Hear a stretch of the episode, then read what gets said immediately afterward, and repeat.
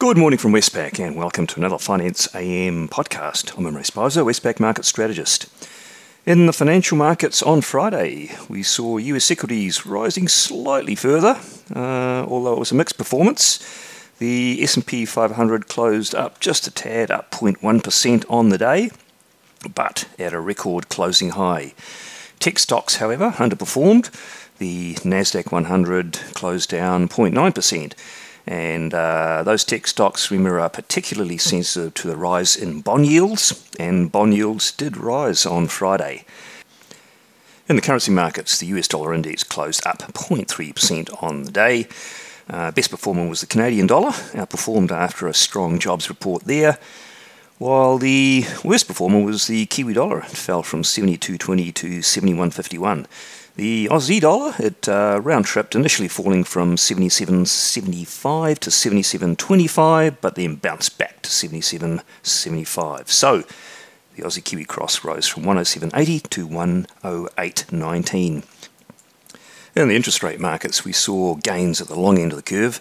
So in the US, the two year Treasury yields didn't do too much, trading between 0.15 and 0.16%, but the 10 year yield rose from 1.55 to 1.64% uh, partly um, probably affected by the stronger second tier data that we saw, but also uh, likely influenced by European yields, which rose after a Bloomberg report confirmed that the ECB's increased bond purchase pace did not constitute additional stimulus. The ECB, or several spokesmen for them, uh, did say that it's a temporary increase, and then uh, all else equal, that pace will slow down again later. Uh, in the Australian government bond markets on Friday, three year yield traded around 0.23%, but the 10 year yield, in sympathy with global yields, rose from 1.73 to 1.82%.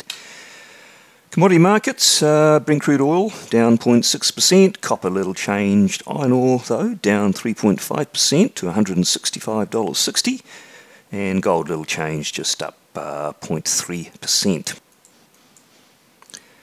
In the economic calendar on Friday uh, in the US was second tier, um, but there was some acknowledgement from the market uh, for the stronger than expected consumer confidence survey that comes from the University of Michigan, uh, reaching the highest level since the pandemic started, although still below the pre pandemic levels. And US PPI inflation, uh, this is superseded by CPI inflation data, which is already out. This is for the month of February. Uh, but still, we saw the core ex food and energy measure for PPI inflation um, at 2.5% year on year. Uh, pretty close to expectations, but uh, well ahead of um, uh, the previous uh, month's annual pace, and that was due to a big rise the previous month. In the Eurozone, we had industrial production data for January, stronger than expected, and in the UK, uh, similarly, with uh, GDP uh, in January contracting, uh, but not as much as the market had expected.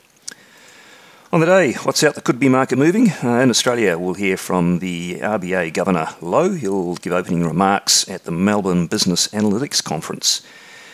Uh, in New Zealand, we'll have the uh, Business NZ Services uh, PMI data out and also migration for the month of January. China's got industrial production, and in the US, uh, just the Fed Empire State uh, New York area business survey. So, not too much on the global calendar to ruffle markets. I suspect it'll be uh, more of the same, watching what those global bond markets do, watching what the global equity markets do.